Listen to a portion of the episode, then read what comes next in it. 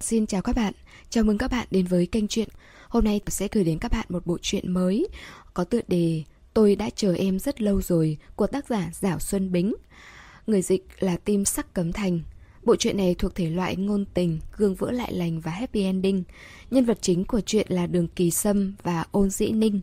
Bộ truyện dài 64 chương và 3 ngoại truyện. Nội dung câu chuyện chất đầy nỗi nhớ về quá khứ, sự ân hận trong hiện tại và mong muốn thay đổi tương lai của nhân vật chính.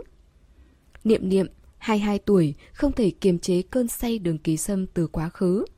Tình yêu của cô rất mãnh liệt, và mỗi khi nhớ lại, Niệm Niệm luôn tự an ủi rằng còn trẻ không hiểu chuyện, thích phải một tên cặn bã. Cô cũng cam đoan rằng sẽ không bao giờ động lòng một cách ngu xuẩn nữa. Tuy nhiên, khi Niệm Niệm đến 26 tuổi, cô đã gặp lại Đường Kỳ Sâm. Anh ta ngà ngà say, giữ chặt cô, không cho cô cử động. Liệu họ có còn cơ hội tái hợp không? Chúng ta hãy cùng đón nghe bộ truyện nhé! Mời các bạn đón nghe chương 1. Hoa, một ngày sẽ nở trở lại. Cuối tuần, Thượng Hải trở gió. Lập thu đã qua được 5-6 ngày, nhưng nó vẫn còn vẫy đuôi dương nanh múa vuốt tới tận giữa hè mới chịu đi. Buổi chiều, bất ngờ có cơn mưa đá ào xuống trong vòng 2 phút. Chớp mắt, ánh mặt trời chói chang và oi bức đã thế chỗ. Hạng mục trong tay Ôn Dĩ Ninh vừa kết thúc, cho nên cô đang ở nhà nghỉ ngơi. Cảnh đẹp ngoài cửa sổ chẳng có chút hấp dẫn là mấy đối với cô. Mọi sự chú ý của cô dồn hết vào Weibo. 3 ngày liên tục, top hot trends 1 là một cái tên An Lam. Top hot trends 2 cũng là một cái tên khác, Truyền thông Nghĩa Thiên. Fan An Lam dốc sức bảo vệ thần tượng, ai nấy đều căm phẫn trào dâng, lớn tiếng mắng nhiếc bên Truyền thông Nghĩa Thiên. Như kiểu hận không thể khiến cho đối phương lấy cái chết để tạ tội. Khi Phù Khanh Khanh gọi điện tới, đúng lúc iPad hết pin sập nguồn. Ôn Dĩ Ninh bắt máy, có vẻ chưa thỏa mãn lắm. Chị Ôn, chị nghe chuyện của tổ trưởng Văn chưa?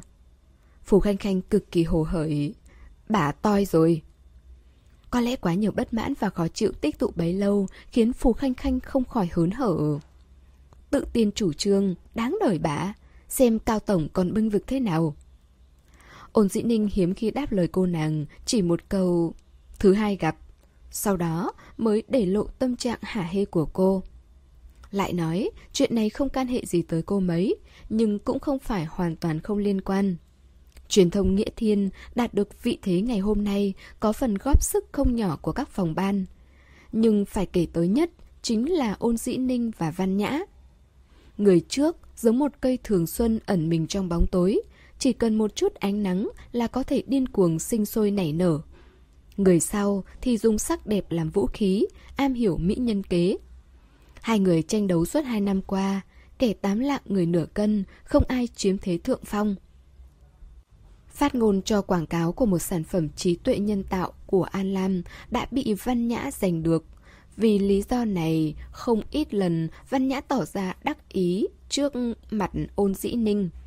3 ngày sau đó, trong sự kiện Đêm Thời Trang Thượng Hải do Cục Điện ảnh Quốc gia đứng ra trung gian tổ chức, Văn Nhã tận sức đưa được quảng cáo lên vị trí danh dự của thảm đỏ. Khách hàng của cô ta cực kỳ vui mừng, nói rằng hạng mục sau này đều đưa cho cô ta làm hết. Tóm lại, đường quan rộng mở khiến cô ta khó tránh khỏi vênh váo đắc ý. Công việc xuôi chéo mát mái quá, cho nên cô ta đã làm sai một chuyện. Cô ta không thông qua ý kiến đương sự, trực tiếp yêu cầu An Lam phải mặc bộ lễ phục mình chỉ định để bước lên thảm đỏ. Một bộ váy sọc trắng đỏ, thiết kế phối hợp với sản phẩm mà An Lam làm người đại diện. Nói văn vẻ thì đó là hành động mang tính chất tuyên truyền. Bên An Lam không lập tức tỏ thái độ. Tới ngày hôm sau, điềm nhiên mang tới văn kiện hủy hợp đồng. Điều tối kỵ nhất của An ảnh hậu đó là bị người ta bắt ép. An Lam không thể chịu nổi, phải miễn cưỡng làm chuyện gì đó. Cô ta lờ đi hàng vạn tiền bồi thường, không để tâm tới hướng đi của dư luận, cũng chẳng nể nang mặt mũi ai cả. Tính cách khá kiêu căng, cây mạnh. Văn Nhã choáng váng, công ty thì rối ren. Ôn Dĩ Ninh không phải người thích bỏ đá xuống giếng, nhưng tâm lý lại hại người lợi ta, ai mà không có chứ. Hôm sau ánh mặt trời chiếu sáng rực rỡ, nhiệt độ lên tới 38 độ, giống như cơn mưa rào ngày hôm qua chỉ là giấc mộng vậy. Truyền thông Nghĩa Thiên nằm ở vị trí trung tâm của Lục Gia Chủy, tòa cao ốc lóa mắt dưới ánh nắng. Lúc Ôn Dĩ Ninh đợi thang máy thì Phù Khanh Khanh đạp giày cao gót lộc cộc chạy tới. "Chào buổi sáng chị Ôn." "Chào." Ôn Dĩ Ninh gỡ kính râm xuống, để ý tới tay cô nàng. "Xách cái gì đấy?" "Bánh bao chiên sơn chen, cực kỳ khó mua đấy, chị chưa ăn sáng phải không? Em mua 2 suất." Ôn Dĩ Ninh cười đáp, "Cảm ơn, chị không ăn sáng." Thang máy tới, sau khi bước vào trong, Đường Khanh Khanh lên tiếng. "Hôm nay, chưa tới 7 giờ, tổ trưởng Văn đã bị gọi vào phòng làm việc của Cao Tổng Giáo huấn. Bây giờ vẫn chưa ra." Năm ngoái Phù Khanh Khanh mới nhậm chức, dù làm việc dưới quyền Ôn Dĩ Ninh, nhưng kinh nghiệm của cô nàng còn non, không dám gọi thẳng tên của Văn Nhã.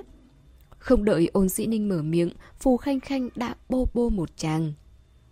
"Khách quan mà nói, chuyện này em cho rằng An Lam quá chỉnh trệ. Bây giờ trên mạng hầu như đều nghiêng hết về phía cô ta. Hợp đồng mất cũng mất rồi. Quan trọng là áp lực dư luận quá lớn. Nghe nói, Chu Tổng phải hủy chuyến đi Mỹ, vội vã quay về trong đêm để giải quyết." Ôn Dĩ Ninh không lấy làm ngạc nhiên. "Fan cô ta nhiều, không chế được tình hình thì có gì lạ." "Tức giận là được rồi, sao còn làm lớn hủy hợp đồng làm gì chứ? Sĩ diện quá thể, nhiều tiền cũng không thể bốc đồng như vậy." Phù Khanh Khanh làm nhảm, bát quái một hồi mới quay lại chủ đề chính. "Dù sao, cuối cùng chúng ta cũng được chút giận rồi." Ôn Dĩ Ninh bước ra khỏi thang máy, không tỏ rõ ý kiến.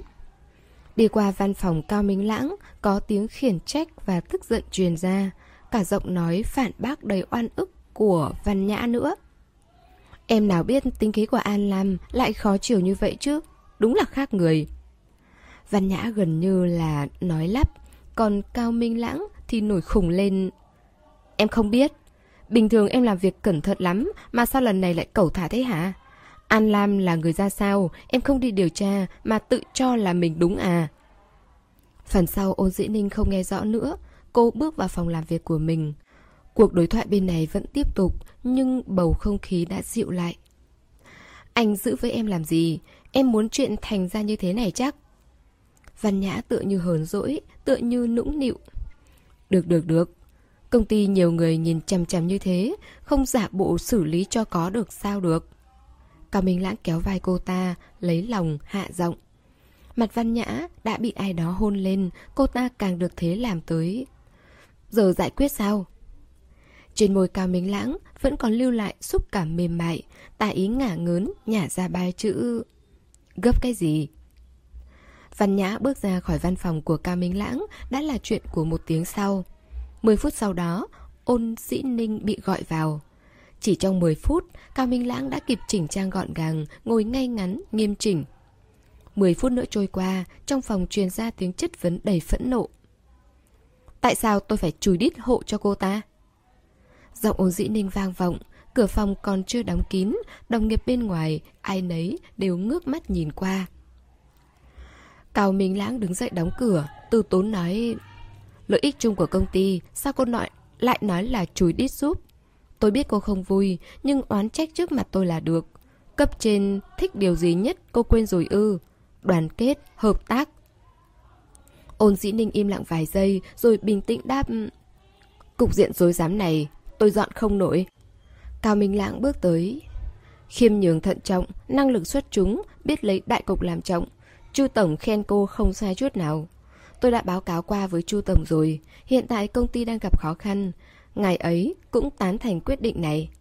Nét mặt Ôn Dĩ Ninh trong như gương, tĩnh như nước, mặc cho hắn chém gió huênh hoang khoác lác, cô cũng không biểu lộ bất kỳ cảm xúc nào. Khi Ôn Dĩ Ninh bước ra khỏi văn phòng Cao Phó Tổng, Văn Nhã mặc một chiếc váy đuôi cá màu đỏ, duyên dáng bước tới, nở nụ cười y chang như Cao Minh Lãng. "Tất cả tư liệu tôi sửa sang xong hết rồi, lát nữa tôi đưa tới phòng cô." Ôn Dĩ Ninh liếc nhìn cô, thái độ lạnh lùng và cao ngạo của cô còn có ích hơn ngàn vạn lời nhục mạ chửi bới. Tin tức nhanh chóng truyền ra, Phù Khanh Khanh tức điên lên.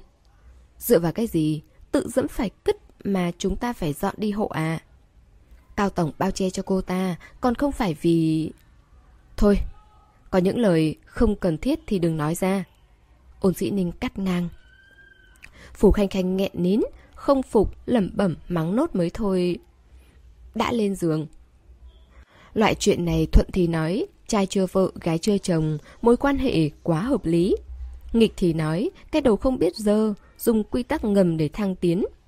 Cao Minh Lãng đã từng dằn mặt Ôn Dĩ Ninh, cứ tan làm là lại gửi một đống tin nhắn. Ôn Dĩ Ninh nhịn hết phần lần này tới lần khác.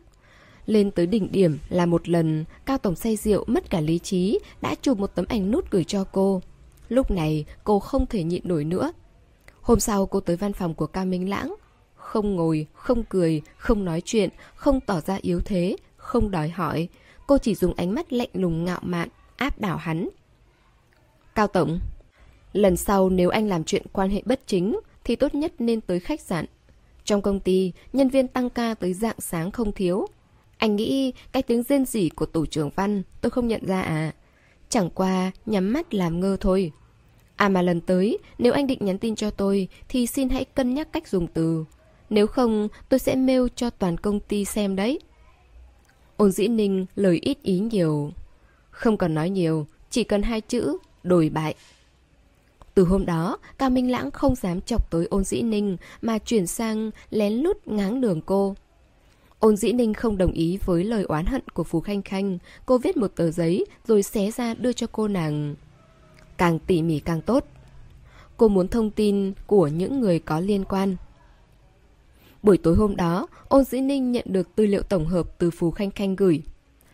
Trừ những gì có thể tra được trên Baidu, em còn khai thác được từ một người bạn cũ không ít thông tin. Nhưng thật giả thì còn phải xác nhận lại. Cậu bạn nhà bên này, thời cao trung từng theo đuổi Phù Khanh Khanh, bây giờ đang làm phóng viên tại một công ty giải trí danh tiếng. Tin tức bát quái trong làng giải trí, biết rất nhiều. Ôn Dĩ Ninh cầm tập giấy dày đọc lướt qua, chọn lọc những thông tin có giá trị. Cô lật thêm chục trang nữa, từ nhãn hiệu cao cấp tới từng nhân viên trọng yếu liên quan tới đêm thời trang đều có. 5 trang cuối cùng là thông tin về An Lam. Phù Khanh Khanh khá lanh lợi, mấy cô nàng trẻ tuổi vốn đã có hứng thú với làng giải trí sẵn, giờ lại càng khí thế bừng bừng. Thậm chí, An Lam mua chiếc váy này vào ngày nào tháng nào cũng liệt kê chính xác. Càng nói, Phù Khanh Khanh càng đi xa. Em thích nhất bộ phim Mặc Gió Xuân Thổi của cô ấy. Diễn hay lắm. Bạn em nói cô ấy đúng là người đẹp không góc chết. Nhưng mà đẹp thì đẹp thật, tính nết quá tệ. Càng về cuối, Ôn Dĩ Ninh đọc càng chậm. Đột nhiên người cô cứng đờ. Phù Khanh Khanh nhướng mắt ngó qua. Đây mới là thu hoạch lớn nhất trong nhiệm vụ lần này của cô nàng. Trong sự nghiệp của mấy cô nàng hoa đán, sao có thể thiếu được người chống lưng? Nhìn nguồn tài lực của An Lam thì người đỡ đầu cho cô ta chắc chắn thuộc hạng cực phẩm. Phù Khanh Khanh tiến sát tới. Chị biết Tập đoàn Á Hối không? Tập đoàn Á Hối, tiền thân có một cái tên khác rất vang dội. Thượng Hải Đường Thị, xí nghiệp có lịch sử cả trăm năm. Vào thế kỷ 19, chiếc thuyền thương mại của Hồng Kông dương buồm khởi hành. Đường Thị bắt kịp xu hướng thời đại, mở rộng lãnh thổ, đặt được một gót chân lên vùng cảng Victoria. Sau này về quê hương Thượng Hải, tập đoàn phát triển theo chủ trương không quan tâm điều hơn lẽ thiệt, khá khiêm tốn. Vài năm trước, CEO mới của tập đoàn đã được toàn bộ hội đồng quản trị bỏ phiếu thông qua. Đôi mắt Phù Khanh như có ánh đuốc. CEO cực kỳ đẹp trai, lại còn trẻ tuổi, nếu không phải cuộc sống riêng tư của anh ta được bảo mật quá tốt thì chắc đã sớm nổi tiếng rồi. Cô nàng xúc động nhấn mạnh. Chỗ dựa chân chính của An Lam chính là vị Đường Tổng này. Có lẽ do giọng nói của Phù Khanh Khanh quá hưng phấn khiến Ôn Dĩ Ninh thất thần mất vài giây. Cô chợt nhớ lại thời tiết ngày hôm nay, cơn mưa đá ào ào xuống khoảng 2 phút giữa ngày hè nóng nực. Thời tiết khắc nghiệt như thế luôn dự báo trước một điều gì đó. Kết hợp với một ngày thứ hai hỏng bét như thế này, viễn cảnh một năm không suôn sẻ tựa như ập tới ngay với cô. Ôn Dĩ Ninh siết chặt ngón tay, cầm tờ giấy tới nỗi nhói đau. Lúc ấy cô mới chậm rãi thả ra, ánh mắt rơi vào ba chữ cuối cùng trên tư liệu: Đường Kỳ Sâm. Trong chuyện này, Văn Nhã và Cao Minh Lãng rõ ràng xử sự quá bất nhân bất nghĩa, nhưng cái hay là không ai oán trách được bọn họ điều gì. Trên Chu tổng vẫn còn một nhân vật cao hơn, nhưng ông chủ chân chính này lại là một người không nóng không lạnh. Cho nên đừng hy vọng gì tới chuyện tìm kiếm công bằng. Ôn Dĩ Ninh hiểu rất rõ, chỉ có điều cô không ngờ cái cục diện rối rắm này lại có thể thối rữa hơn nữa. Cô rất ít khi nhận hạng mục có liên quan tới showbiz, vì vậy giờ bắt tay vào công việc khá khó khăn. Cô chọn ra vài nhân vật quan trọng để Phù Khanh Khanh đi khơi thông. Cô nàng này lúc đi ý chí sôi sục mà khi về lại ủ rũ không thôi. Em đợi tận 2 tiếng đồng hồ, vất vả lắm người ta mới chịu gặp em. Nhưng nói chưa được 10 câu đã bị đuổi khéo, bộ dạng từ chối của họ hách dịch vô cùng. Ôn Dĩ Ninh hỏi: Giám đốc Vương ở trung tâm tin tức nói sao? Giám đốc gì chứ, em còn chẳng nhìn thấy được mặt. Ông ta sai một trợ lý nhỏ ra đuổi khéo em. Phù Khanh Khanh rót liền 2 cốc nước, tay quệt khóe miệng. Với thái độ này, chắc khó khăn lắm đây. Ôn Dĩ Ninh im lặng, cầm danh sách lên nhìn. Vậy nhờ cậu bạn em giúp xem. Hả? Thử xem có liên lạc được với người đại diện của An Lam không? Cậu bạn của Phù Khanh Khanh tình nguyện giúp đỡ. Trong giới này, cậu ta cũng có chút danh tiếng. Các bài phê bình và phỏng vấn cá nhân của cậu được đánh giá rất cao. Khá thuận tiện, ra mặt nhờ vả. An Ảnh Hậu thành danh từ sớm, đội ngũ làm việc đông đảo. Không hẹn nổi người quản lý kia thì chỉ có thể hẹn tạm người trợ lý. 10 giờ tối thứ 5, Ôn Dĩ Ninh đích thân tới cuộc hẹn. Khu Tân Thiên Địa rõ ràng vừa mới khai trương không lâu. Phù Khanh Khanh thở dài, lại phải chi tiêu vượt kế hoạch rồi. Kết quả lại nhận được một cuộc điện thoại báo lỡ hẹn. Giọng nói của người trợ lý the thé, ngữ điệu hấp tấp vội vàng. Tôi có việc đột xuất, không tới được đâu. Tôi cũng biết các cô muốn gì. Đừng nghĩ nữa, từ bỏ đi. Tốc độ nói của Ôn Dĩ Ninh còn nhanh hơn. Bàn lại thêm một lần nữa được không? Chúng tôi đã có phương án tốt hơn rồi. Chúng tôi thực sự có lòng, mong muốn nhận lỗi và bù đắp. Dường như đối phương đang ở trong trường quay, quát tháo nhân viên chuyên chuyện gì đó. Làm cái kiểu gì đấy? Không làm được thì cút. Đối với Ôn Dĩ Ninh, càng mất kiên nhẫn. Tôi nói, không được là không được. Vậy tôi gửi phương án mới qua mail cho anh nhé. Tên trợ lý giống lên. Cô không hiểu tiếng người à? Sự chuyên nghiệp của công ty cô vứt đâu hết rồi. Đừng có mơ, không còn cơ hội đâu. Cầm tiền vi phạm hợp đồng rồi cút đi. Đối phương quên không tắt điện thoại. Vài giây sau vọng tới một câu: Không có ai cả. Dài như đỉa. Nghĩ mình là ai vậy? Mẹ kiếp, thần kinh. Phù Khanh tức giận. Lại còn mắng người nữa. Ôn Dĩ Ninh ngắt máy, giơ tay bóp ấn đường. Đã hơn 7 giờ, tia nắng gãy khúc hắt vào trong cửa sổ xe, đổ lên vai cô màu của dáng chiều. Cô nói: Tan làm rồi, chị đưa em về trước nhé. Dọc đường đi khá thông thoáng, nhưng khi lên đường cao tốc thì lại bị tắc. Phù Khanh Khanh do dự hồi lâu, cuối cùng vẫn nhịn không được mà lên tiếng: Vì sao chúng ta không liên lạc thẳng với công ty mà An Lam làm người phát ngôn? Loạt sản phẩm trí tuệ nhân tạo là của tập đoàn Á Hối. Nếu có thể thuyết phục bọn họ, tất cả vấn đề đều được giải quyết. Đó mới là ngọn nguồn. Ôn Dĩ Ninh không nói một lời. Gò má cô giao hòa giữa ánh sáng và bóng tối. Giống như đang suy nghĩ, lại giống như không phải. Phù Khanh Khanh không thấy cô trả lời. Ôn Dĩ Ninh ngửa đầu, mệt mỏi nhắm mắt. Phù Khanh Khanh cảm thấy khó hiểu. Đây không giống tác phong của Ôn Dĩ Ninh. Dường như chị đang trốn ai đó thì phải. Phù Khanh Khanh ngừng lại, những suy đoán không có hồi kết.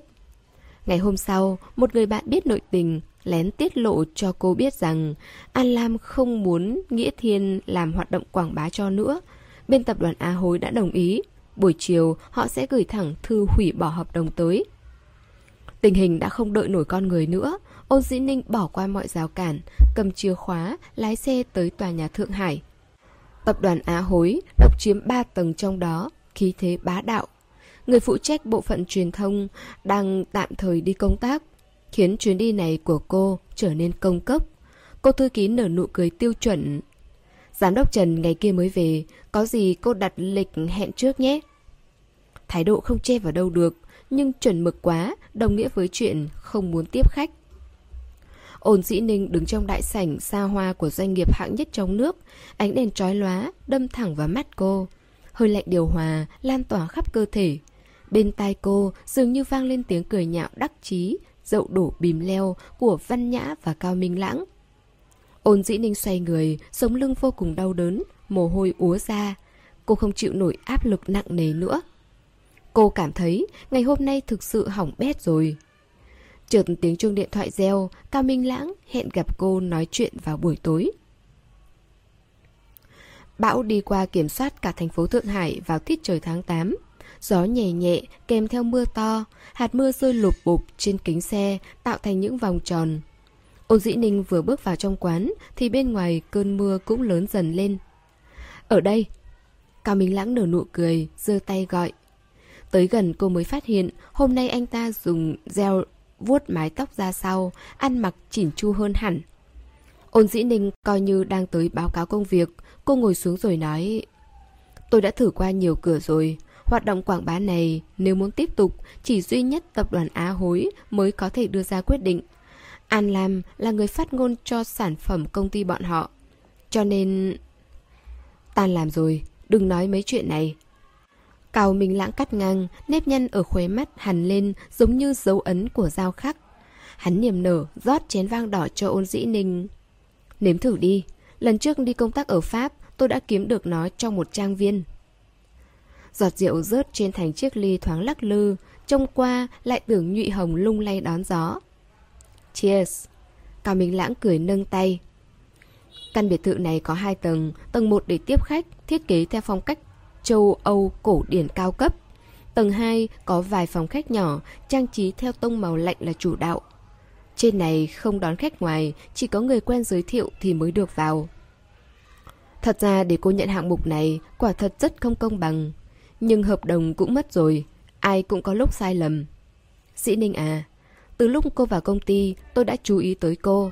2 năm qua cô phát triển rất nhanh, tôi thực sự đánh giá cao điều đó. Khúc nhạc saxophone vui vẻ, tươi sáng, hoàn toàn phù hợp với bầu không khí trong sảnh. Cao Minh Lãng không giấu nổi suy tính trong lòng nữa. Một cô gái như cô khiến người ta phải yêu thích. Tôi luôn muốn bồi dưỡng và cất nhắc cô. Rượu đỏ không làm say người, mà say chính là cái tên khốn kiếp này. Cao Minh Lãng nói bóng nói gió, đặt tay lên tay Ôn Dĩ Ninh vỗ nhẹ. Chỉ cần cô bằng lòng, tôi sẽ giúp cô hất vụ này ra. Từ trên cao nhìn xuống, cảnh tượng lúc này có vẻ rất hài hòa. Ôn Dĩ Ninh không hề giãy giụa phản kháng, đuôi lông mày nhếch lên tựa như đang cười, khuôn mặt phủ lên một lớp mặt nạ, làm ra vẻ mờ ám. Trong căn phòng mang phong cách cổ khó mà nhận ra, nằm trên hành lang tầng 2. Bài đã được đi 2 vòng, người chơi có vẻ đã mệt, vận may cũng chẳng còn mấy. Đường Kỳ Sâm dứt khoát quảng bài cho Kha Lễ, còn mình thì ra ngoài hít thở không khí. Đường Kỳ Sâm dựa lưng vào lan can, cúi đầu xem điện thoại. Như có linh cảm, anh nghiêng đầu nhìn xuống thẳng phía dưới.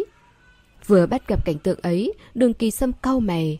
Do dự mất 2 giây, rồi anh tắt điện thoại, xoay người, đổi sang một góc nhìn khác để xác nhận lại. Trong đầu lập tức có tính toán riêng. Khoảng 5-6 phút, từ lúc Ôn Dĩ Ninh ngồi xuống tới khi cô và người đàn ông kia nói chuyện rồi cụng ly, 2 bàn tay chồng lên nhau. Cuối cùng là khi Ôn Dĩ Ninh nở nụ cười chân thành, dịu dàng, không rõ ý tứ. Tất cả đều lọt vào mắt Đường Kỳ Sâm.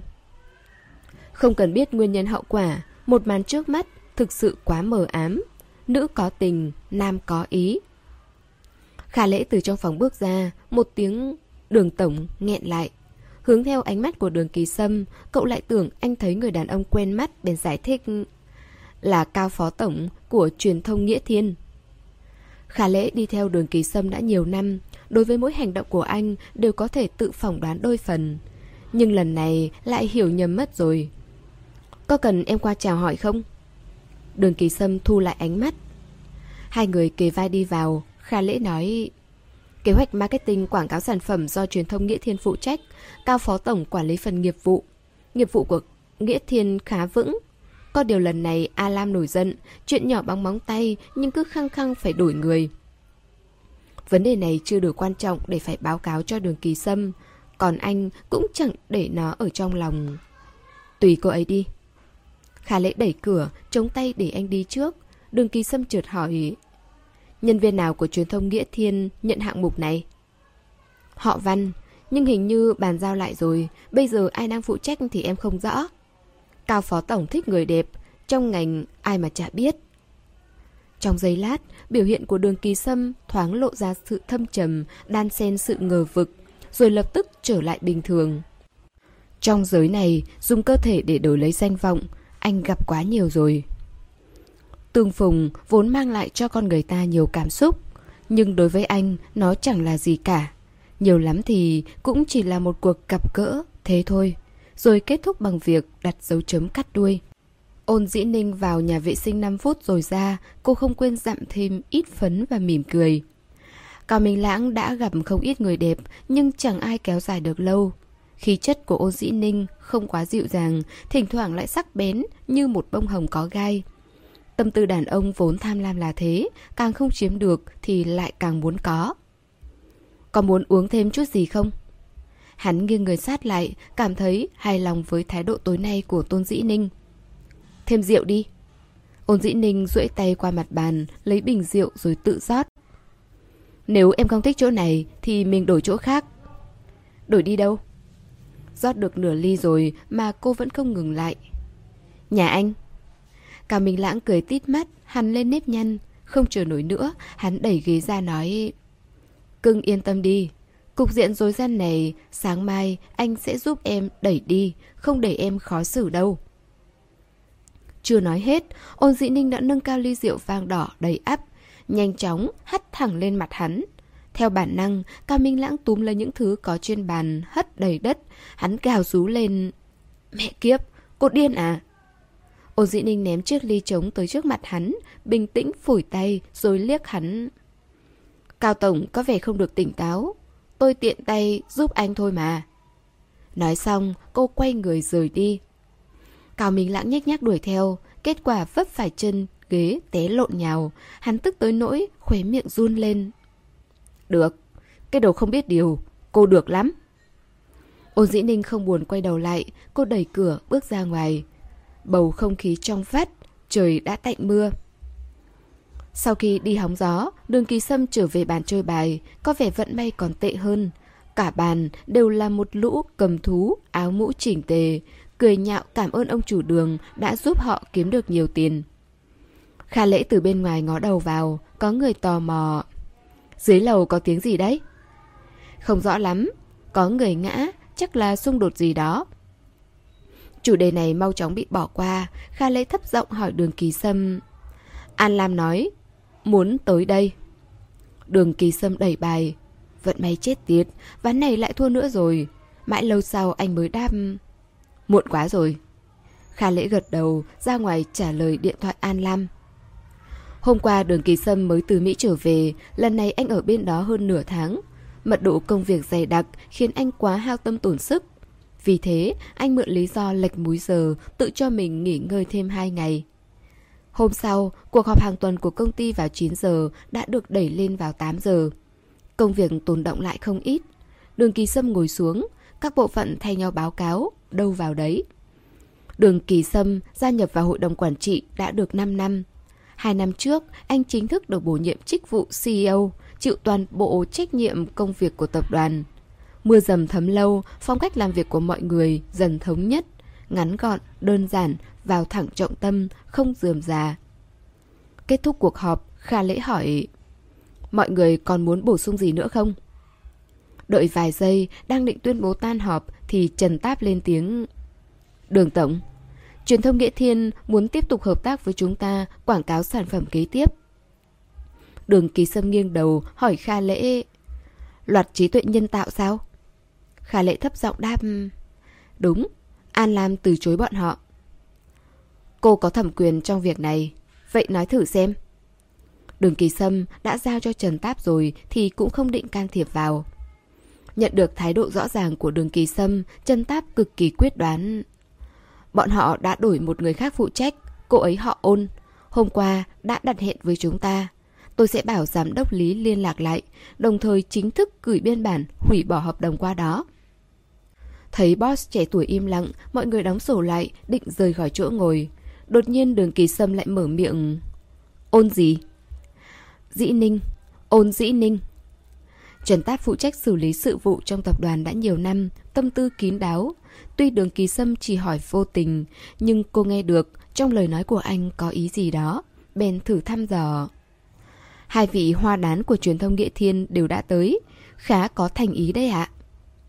Lời này tưởng như khen ngợi nhưng lại được thốt ra từ miệng giám đốc Trần, một người kiêu ngạo, thủ đoạn, lẫn nghiệp vụ đều mạnh hơn cả đám đông, khiến người ta cảm thấy có ý coi thường trong đó. Dứt lời, Trần Táp nhìn về phía Đường Kỳ Sâm. Tôi sẽ sớm tìm công ty đối tác trước thứ tư. Đường Kỳ Sâm bình thản, lạnh nhạt cắt ngang. Cứ gặp đi đã rồi hãy quyết định. Hẹn lúc nào?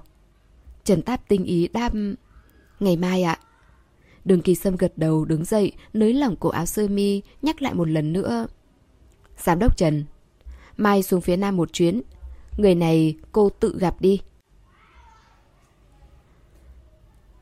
Các bạn thân mến, chúng ta vừa đón nghe phần 1 của bộ truyện Tôi đã chờ em rất lâu rồi của tác giả Giảo Xuân Bính.